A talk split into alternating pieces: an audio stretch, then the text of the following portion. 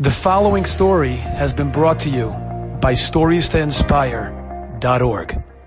You remember this, when was it? Uh, quite a few years ago, I think 2009, the terrorist attack in Mumbai in India. It was one of the worst terrorist attacks in recent history. They came from Pakistan. They wreaked havoc in India. Close to 200 people lost their lives, including six of our holy brothers and sisters who were in the Chabad house of Mumbai. Chabad house was led by two people, Gabi, Rabbi Gabi, and Rifki Holtzberg, Hashem Yun Damam, who were murdered on that dark night, and their son Moshe was saved. You remember the story by the maid? Last year I went to celebrate his bar mitzvah with him. Oh, really? You were in, you were in Mumbai. Rifki Holtzberg, before her marriage, her maiden name was Rosenberg. And her parents, of course, were sitting Shiva. After they found, they retrieved the bodies, they brought them to Eretz Yisrael, they buried them on Har HaZeisim, together with the other Kedoshim from Mumbai. Her parents, Rabbi and Rebbetzin Rosenberg, who happened to know, were sitting Shiva. In the middle of Shiva, a young woman comes in, an Israeli woman, and she has this uh, big box, and she gives it to Mrs. Rosenberg, Rifki's mother, and she says, this is from your daughter. She says, what is it? She says, open the box.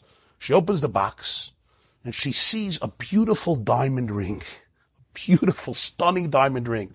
What onyx, jasper, chadam Hashem, whatever it was made out of, a beautiful diamond ring and very, very elegant, sophisticated gown. You know, that you would wear for, for a wedding of, of a sister of a very close relative. So Mrs. Rosenberg turns to her and says, this is Rifki's? Yeah, how does it come to you? She says, I'll tell you the story. She's an Israeli girl, grew up in a secular home, went to the Israeli army. She finished her years of service, and like many Israeli soldiers, they go to the Far East to, uh, I don't know what the word is, discover themselves, uh, relax, get out of a country that's tense, whatever it is. It's an interesting experience and they go, some of them travel, and she was one of those girls, and she went to India. Now, India is a very complicated country. It's not for now, but she got into trouble over there. And she ended up in one of the worst places you can end up in India, in a prison. And this is a prison where there's no gefilte fish. You go to some prisons here, you know, there's gefilte fish for Shabbos and herring. I once went to, when I visited Rubashkin in prison, there was another prison. I went in over there to visit the people. They said they have four types of fish for Friday night meal. I'm like, wow. okay, it's not a good place for anybody, of course, but I'm just saying the Indian prison was not that way. It was like Yosef in prison. She was with people who are criminals. This is a Yiddish Amadel from Eretz Yisrael. She was in a terrible, terrible, dire situation and without a way of getting out.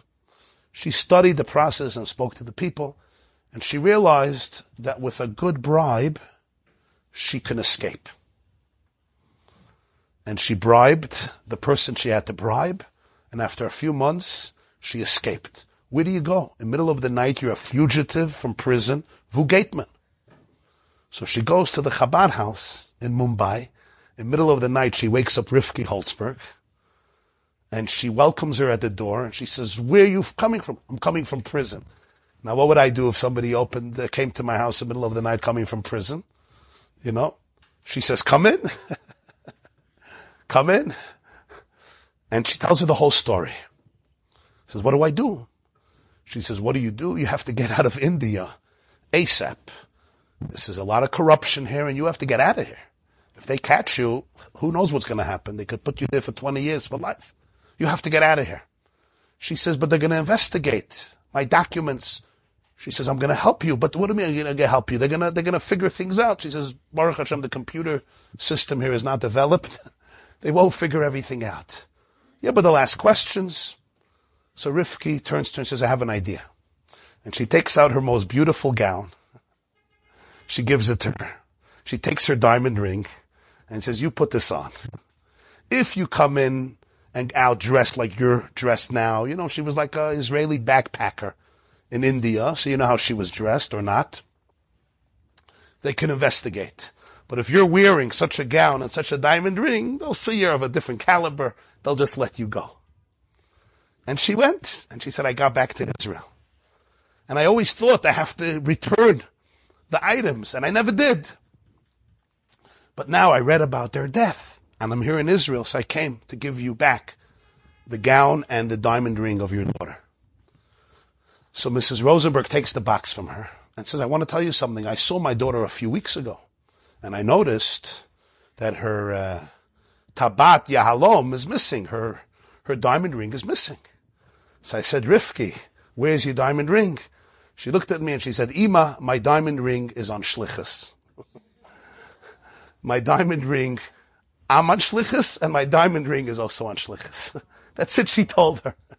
I didn't know what is my daughter up to? What is she talking about? But I let it go. Who knows what she means? Maybe she doesn't want to tell me the story.